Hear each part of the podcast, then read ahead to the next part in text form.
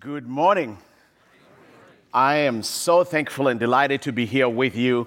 Uh, as you heard from Tim, my name is Sammy um, Wanyonyi. I, uh, if you, if, in case you're wondering where that name comes from, I grew up in Kenya, in Eastern Africa, in a small little village in the middle of nowhere, all right? Um, and at the end of this message, you can feel free to forget all about that uh, because God has something very special He would like to communicate to you and to embrace that which the Lord wants to speak this morning. Um, yes, I lead a ministry called Shine. Uh, we walk around the world. Uh, God has allowed us to share the gospel with millions of people and the joy of seeing hundreds uh, of thousands of them give their lives to Jesus Christ. And for those going to Mozambique this year, I'm so excited to see you together, uh, working together as we advance the kingdom of God. I love renovation. I love what God is doing here. I love the, uh, the, the, you know, the, the, the miracle and the presence of the Spirit of God. It is a beautiful, beautiful thing. And thank you for making time to be here this morning. I know you had to give up an hour uh, of sleep to be here on time because of daylight savings. So why don't you just give yourself an applause? Come on. Amen. Amen. Amen. Um, yeah, I also just want to share with you God is working over there, but He's also working right here. And as you heard, I know he's working right here at Renovation. Um, but our ministry also works in the city. We work with hundreds of churches here. Uh, this coming Thursday night, we have a, a citywide prayer and worship night uh, where we're being joined by Pat, Pat Barrett. It will be out in Golden Valley. Uh, churches, hundreds of churches will be coming together to worship. Um, and so if you are free on Thursday night, I invite you to come and join in at 7 p.m. In, uh, at Calvary in Golden Valley. Um, the space is limited because it can only take a thousand people. But if you want to, you know, worship with the rest of the body of Christ around the city and pray for the Twin Cities, uh, please come out and join with us. Now, you started a series on the parables of the kingdom of God, the parables of Jesus. And uh, today we pick up, you know, a couple parables that Jesus gives us in the scriptures. They're both found in the book of Matthew, chapter 13. Um, uh, and, and I want to ask you to follow along. If you want to take the Bible in front of you in the seat and open it, you know, to page 667, we're going to be uh, going there in just a moment. Um, so Jesus gives us a a couple parables in this passage. Now, parables are not meant to capture the story perfectly, but they are meant to help us or to illustrate and help us understand a deeper principle about the kingdom of God. And that is what Jesus is doing with these stories or these parables uh, that he is sharing with us in the scriptures. Now, the the, the, the, two parables that I want us to look at. One is in Matthew chapter 13, verses 24 through verse 30. If you can uh, read along, it says this uh, it's called the parable of the weeds. Jesus told them another parable. The kingdom of heaven is like a man who sowed good seed in his field. But while everyone was sleeping, his enemy came and sowed weeds among the wheat and went away. When the wheat sprouted and formed heads, then the weeds also appeared. The owner's servants came to him and said, Sir, didn't you sow good seed in your field? Where then did the seed, the weeds come from? An enemy did this, he replied. The servants asked him, Do you want us to go and pull them out? No, he answered because while you are pulling the weeds, you may also uproot the wheat with them. Let both grow together until the harvest. At that time, I will tell the harvesters first, collect the weeds and tie them in bundles to be burned. Then gather the wheat and bring it into my barn. The second parable is called the parable of the net, and it is found in the same chapter, the same page on your Bibles, uh, verse 47 uh, through um, several verses there, and I'll read it along. It says, Once again, the kingdom of heaven is like a net that was let down into the lake and caught all kinds of fish. When it was full, the fishermen pulled it up on the shore. Then they sat down and collected the good fish in baskets, but threw the bad away. This is how it will be at the end of the age. The angels will come and separate the wicked from the righteous and throw them into the blazing furnace where there will be weeping and gnashing of teeth. Have you understood all these things? Jesus asked. Yes, they replied. Now, as I said, parables are not meant to capture the entire essence of what the kingdom of God is, but they help us illust- they help illustrate an aspect of the kingdom of God that Jesus wants us to understand. And in this passage, uh, Jesus wants us to understand a number of things. One is that we are in this world, there is the kingdom of God in force, forcefully advancing on earth. And that is why he says, the kingdom of God is like, all right? Because this kingdom is already in process. When he came and he began to proclaim the gospel, the goodness of the kingdom, he said, the kingdom of God is at hand. The Bible says that Jesus began to teach and to tell the people the kingdom of God is at hand. And that is something that he wants us to understand. If you had any doubt, if you had any question as to whether the kingdom of God is here, Jesus wants us to understand that yes, the kingdom of God is here. Now, he also tells us that this kingdom is in motion. In other words, that there is things happening. Um, and God has set, planted the seed in the good soil. There is an expectation that there is going to be uh, plants that sprout, and eventually there is going to be a harvest that comes in. There's going to be the joy of gathering in the righteous into the kingdom of God. Now, Jesus has saved us, He has delivered us, He has set us free. That is the kingdom of God. Jesus has come in the flesh. That is the kingdom of God. And the Bible tells us that we have been, in fact, signed by His blood. And that is why I have my message titled Signed, Sealed, Already, Not Yet. Now, in these parables, Jesus wants to capture that those three aspects the fact that we are signed by his blood. We have been redeemed by his blood. We have been set free. We have been uh, set apart for the glory of god and like that song by Stevie Wonder, right? Signed, sealed, delivered. Some of you are familiar with that song. Maybe you come from the 60s or 70s. I don't know how long it, it was. Uh, but it captures something to that extent. Signed, sealed, delivered. He's singing about love. But in the kingdom sense, the kingdom of God has already come, and that in Jesus Christ we have been signed by his precious blood. We have been set apart, delivered. You know, we, have, we, are, we are sealed. The Bible says we are sealed by the promised Holy Spirit who guarantees us of our inheritance. And then it also tells us that we are seated with God in the heavenly places. We are in a place of authority with Jesus Christ. The goods have been delivered. You are signed by his blood. You are sealed by the promised Holy Spirit. You are delivered into the place of authority and dominion in Jesus Christ. That is the kingdom of God.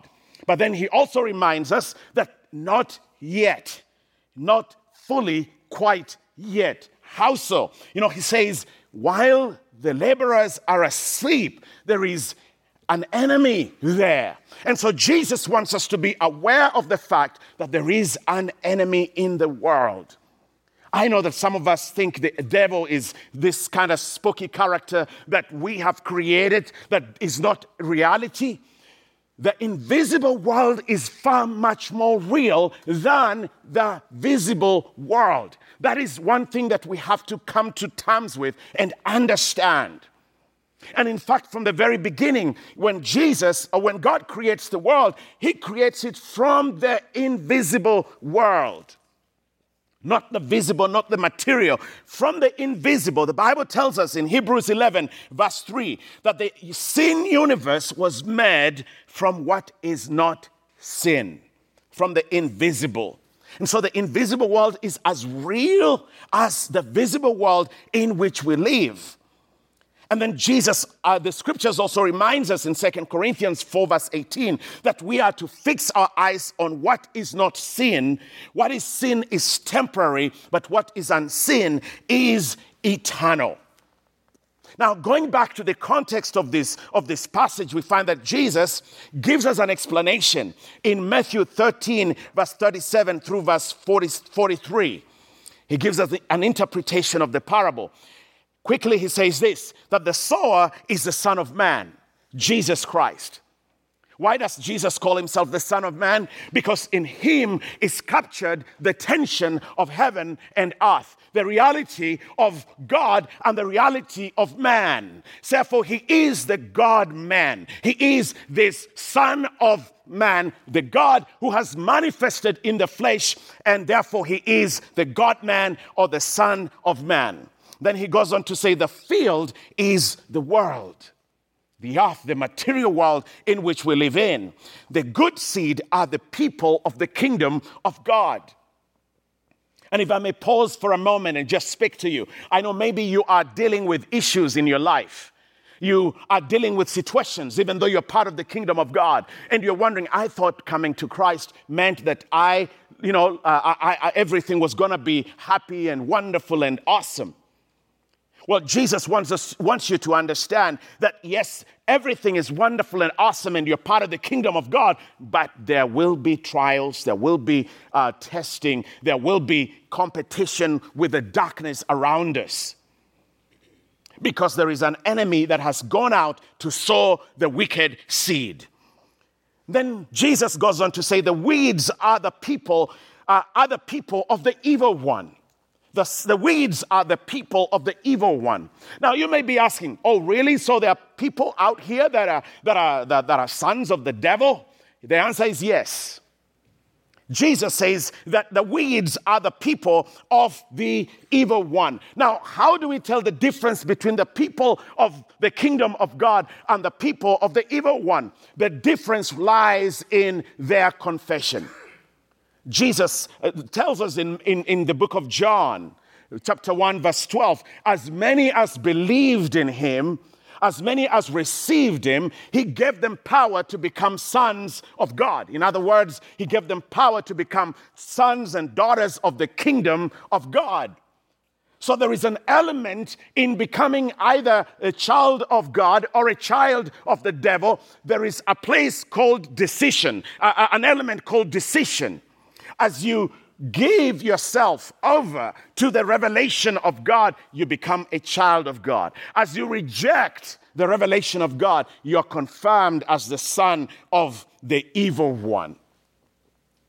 So I just want to make that clear out there because at the end of this, I'm going to be extending an invitation. Some of you may need to make that choice today to give your life to Jesus as Lord and Savior. And I'll be giving you an opportunity at the end of this. Then Jesus goes on to say that the enemy is the evil or, or is the devil. So there is a devil out there. He's not just a figment of our human imagination. He is real and he's wreaking havoc. You can see it all over, all around us in geopolitics, in your own personal life, in our personal conflicts, in everything evil that happens all around us. He is wreaking havoc in the world. And then Jesus also says that the harvest is the end of the age. Angels are the harvesters. In other words, that there is going to be a moment in history when the judgment of God will be established and the justice of God will be established. That evil is not going to be present forever, it is temporary and that the kingdom of God will fully be manifest. It won't be anymore the time of the not yet. It will be fully accomplished, fully complete. And the Bible speaks about God establishing his throne and his dwelling with men forever and ever and ever and ever and ever and ever and ever and ever, right? If we can say however many forevers there will be. There will be no end to the righteousness and the integrity of this kingdom on over which God himself reigns and dwells. Now, that being said, there are four things that Jesus wants us to pay attention to. Uh, are there four things that Jesus wants you and I to pay attention to throughout these passages of scripture? Number one, he wants us to understand that the kingdom of God is here. You see, when Adam fell in the Garden of Eden, he lost something. He lost the purposes of God. When God at creation, you know, God at creation, uh, his perfect plan was for the invisible world to be manifested in the visible world through his sons and daughters.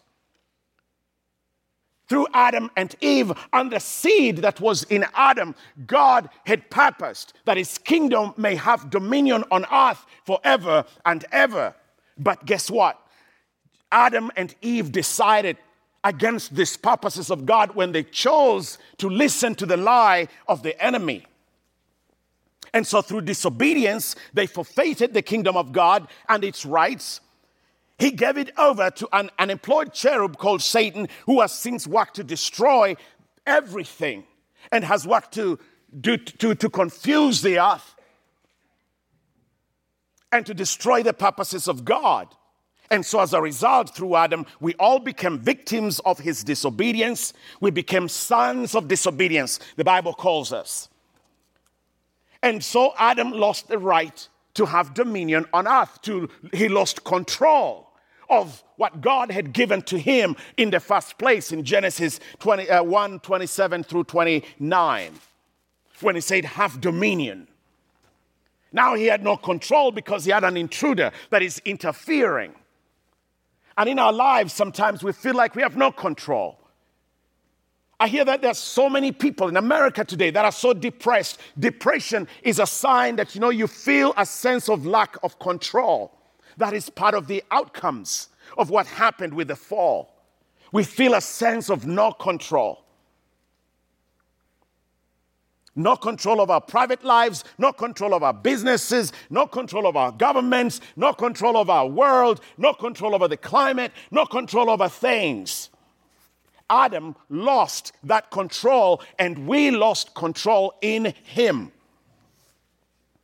When he lost, he didn't lose heaven because heaven was not his dwelling place. Heaven is God's place.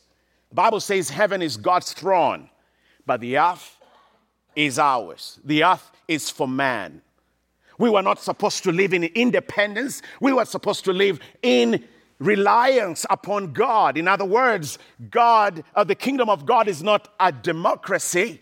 We don't get to determine our own independence, but rather we are to live in fellowship and in communion with God. We are simply regents. We are, uh, to, we are here as stewards of God's purposes and God's kingdom but we lost that with the first Adam. Now, God, in his sovereignty, he decides, I'm going to love my people anyway. I, I, I choose man because they are the work of my hands. And I'm not going to let them, you know, be destroyed. I'm going to provide what we call grace, and I'm going to provide mercy. I'm going to be present to them.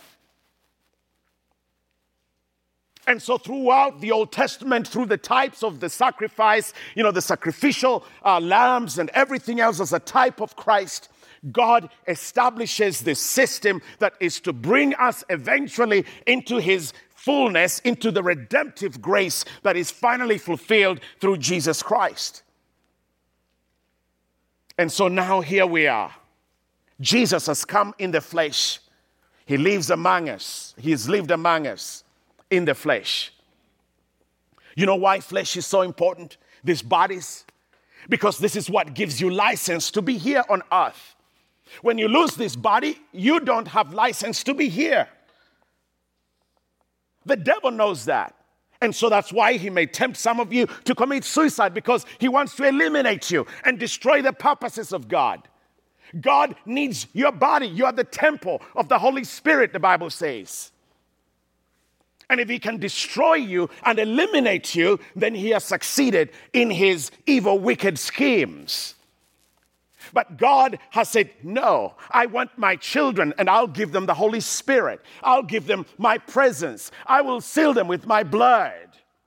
And when you're sealed by the blood of Jesus Christ and sealed by the Holy Spirit, you can live in the dominion of the Spirit of God. Yes, there is still the tension of the, uh, the, the, the, the, not yet but we know that that is coming in the resurrection when he raises us up from the dead and gives us new, imperishable bodies. And he gives us a new identity in Jesus Christ. And so starting with the promise in Genesis 3:15, God says, I, you know, I, I will restore the enemy has taken and stolen, I'll restore it. Through the seed of the woman, I'm going to crush the head of the serpent. And so God in Jesus comes as a baby. He didn't come, you know, just coming from heaven straight, uh, because that would be a violation of his own principle. He had given us dominion, and he's not going to just come and intrude. God is a God of process and procedure. And so he comes through a baby, through the seed of a woman, and born to this virgin called Mary, and grows as one of us, lives among us, yet sinless. Because he didn't come as a result of the seed of the first Adam, so he wasn't in the first Adam. He is the second Adam, the new creation. And he comes and lives among us, and now here we get born again by putting our faith in the person of Jesus Christ. We become the seed of the kingdom of God, the people of God by faith in the Son of God. The second thing that Jesus wants us to understand is to live in the wisdom of God. Jesus says that, you know, the wisdom of God is that the, the time of the harvest is not yet that we are still becoming, we are still being formed, we are still being shaped. And that the fullness of the, of the seed of the kingdom of God hasn't yet been brought in. And so, if you read the book of Revelation, for example, there is this moment when the righteous, those that have been persecuted, they're coming before the presence of God and saying, God, wow, how long since before you avenge our blood? How long before you execute justice on earth? And God says, It will be a little longer. Wait, because I want to gather in the whole seed. And as Jesus tells us, you know, if God established justice right now, guess what? The enemy will succeed because, you know, God's fullness will not have come in. But Jesus says, just wait a little longer. You know, I'm still gathering. I'm not frazzled by what the enemy has done. I'm not frazzled by the, uh, by, by, the evil in the world quite yet because that too will mature. And I'm going to bring a, the seat of judgment and I'm going to execute my justice. And then after that, there will be joy everlasting. And so, this is the wisdom of God. God calls us to live in that wisdom. He is, uh, Jesus is the light of the world, He enlightens us. And God does not only call us to live in wisdom, He calls us to live in the knowledge that He has sealed us with the power and the promise of the Holy Spirit, and that therefore we are set apart no matter what happens in the world. Whether we live or die, we know where we are going. We know whom we have believed. We know that we shall live again. That is what Jesus tells us and assures us in this and his kingdom is forcefully on earth. We know that we shall live again at the end of the day. The third thing Jesus is calling us to is to trust the justice of God. To trust the justice of God.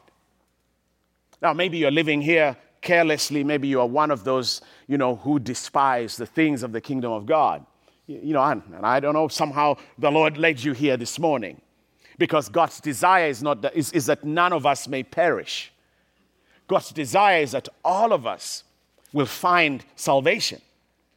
That is why, even when he's dying on the cross, and one of the thieves looks at Jesus and says, Lord, you know, eh, uh, rather, he looks despitefully. You know, the first one, he looks uh, despitefully. Says, You know, if you're the Son of God, you know, why don't you deliver yourself and deliver us?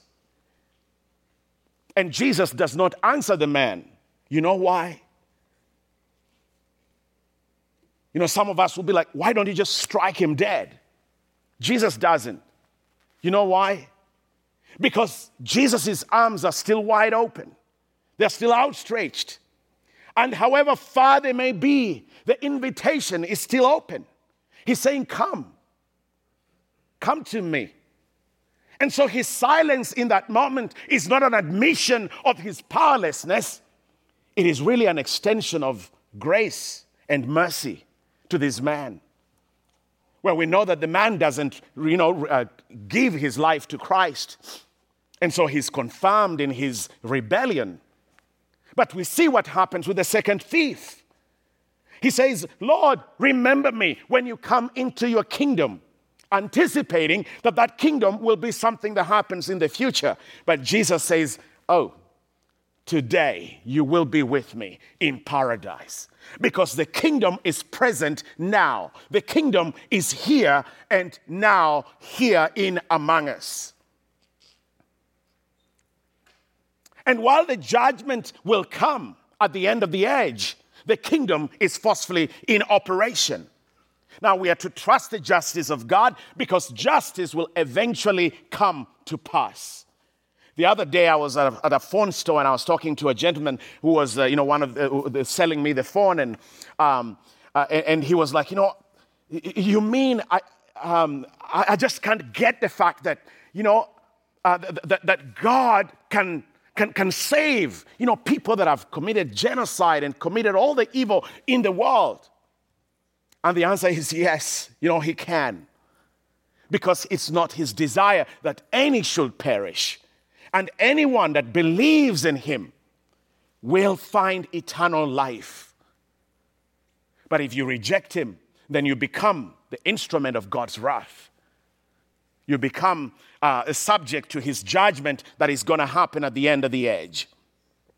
And so, with that, Jesus calls us to embrace the patience of God. To embrace the patience of God. Understand the patience of God is for the purpose that none may perish. In Romans 2 4 through 11, the Bible tells us that the patience of God leads us to repentance. So, this morning, Maybe you've sat there, postponed the grace of God, postponed the work of God, postponed the mercies of God. Today, I want you to know that the patience of God is for our repentance, that we may find our way back to the cross of Jesus Christ. And that is why He's holding. While the angels may be eager, the workers, the righteous may be eager to see the judgment executed right now, God says, Hold because I am waiting. I'm not frazzled by what the evil one is doing. I am in control. I'm seated on the throne. And I intend to complete what I began at creation. And so he calls us to repent, he calls us to come to him. And I want to read James chapter 4 here. If you want to look at it with me because it is an invitation from Christ. James chapter 4, verse, uh, I'll read from verse 6. It says, But he gives us more grace. This is a dispensation of the grace of God. He gives us more grace. He gives us grace to handle the, the, the darkness. He gives us grace to be able to overcome the evil one. That is why scripture says, God opposes the proud, but shows favor to the humble. So we come in humility. And it says, Submit yourselves then to God, resist the devil, and he will flee from you. Resist the devil. God has given us grace and ability to be able to resist the devil. Jesus says, I have overcome the evil one. And all authority in heaven and on earth has been given to me. Therefore, go. Go execute my kingdom God wants us to be intentional, to walk in His power and dominion. He says, therefore, go pray, your kingdom come on earth as it is in heaven. He's not calling us just to waddle around in the darkness and unsure. He's calling us to walk in the certainty of His finished work.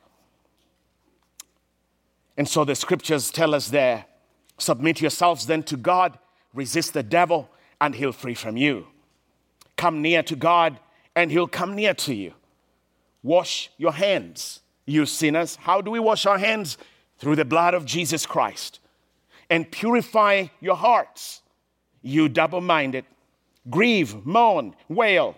Change your laughter to mourning and your joy to gloom. Humble yourselves before the Lord, and he will lift you up. Repentance means all those things that we grieve over our sin that we want to turn around and embrace the grace of God. that we want to follow him. Right now, I want us to pray. And if we can bow our heads in prayer. Jesus says, Come to me, all you that labor and are heavy laden. It is possible this morning you're here, you're carrying a heavy burden. You thought you needed to run your life by yourself. Jesus says, I have come. I'm Emmanuel, God with you. Maybe you've never given your life to Jesus Christ as Savior. And your life has become so burdensome. But today, God is offering His grace. I want to extend invitation to you. If you want to receive Jesus as Savior, just raise your hand right now and I'll pray with you. Thank you. Thank you. Thank you. Anyone else? If you're here, you can hear the tug of the Holy Spirit on your heart.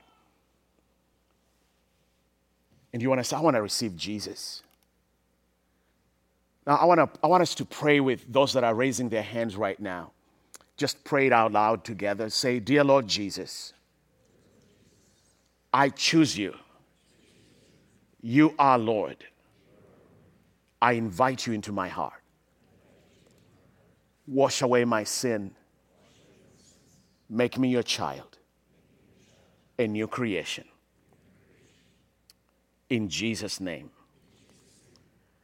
While our heads are still bowed, those of you that raised your hand, I'm just going to ask you to do me one thing, one favor.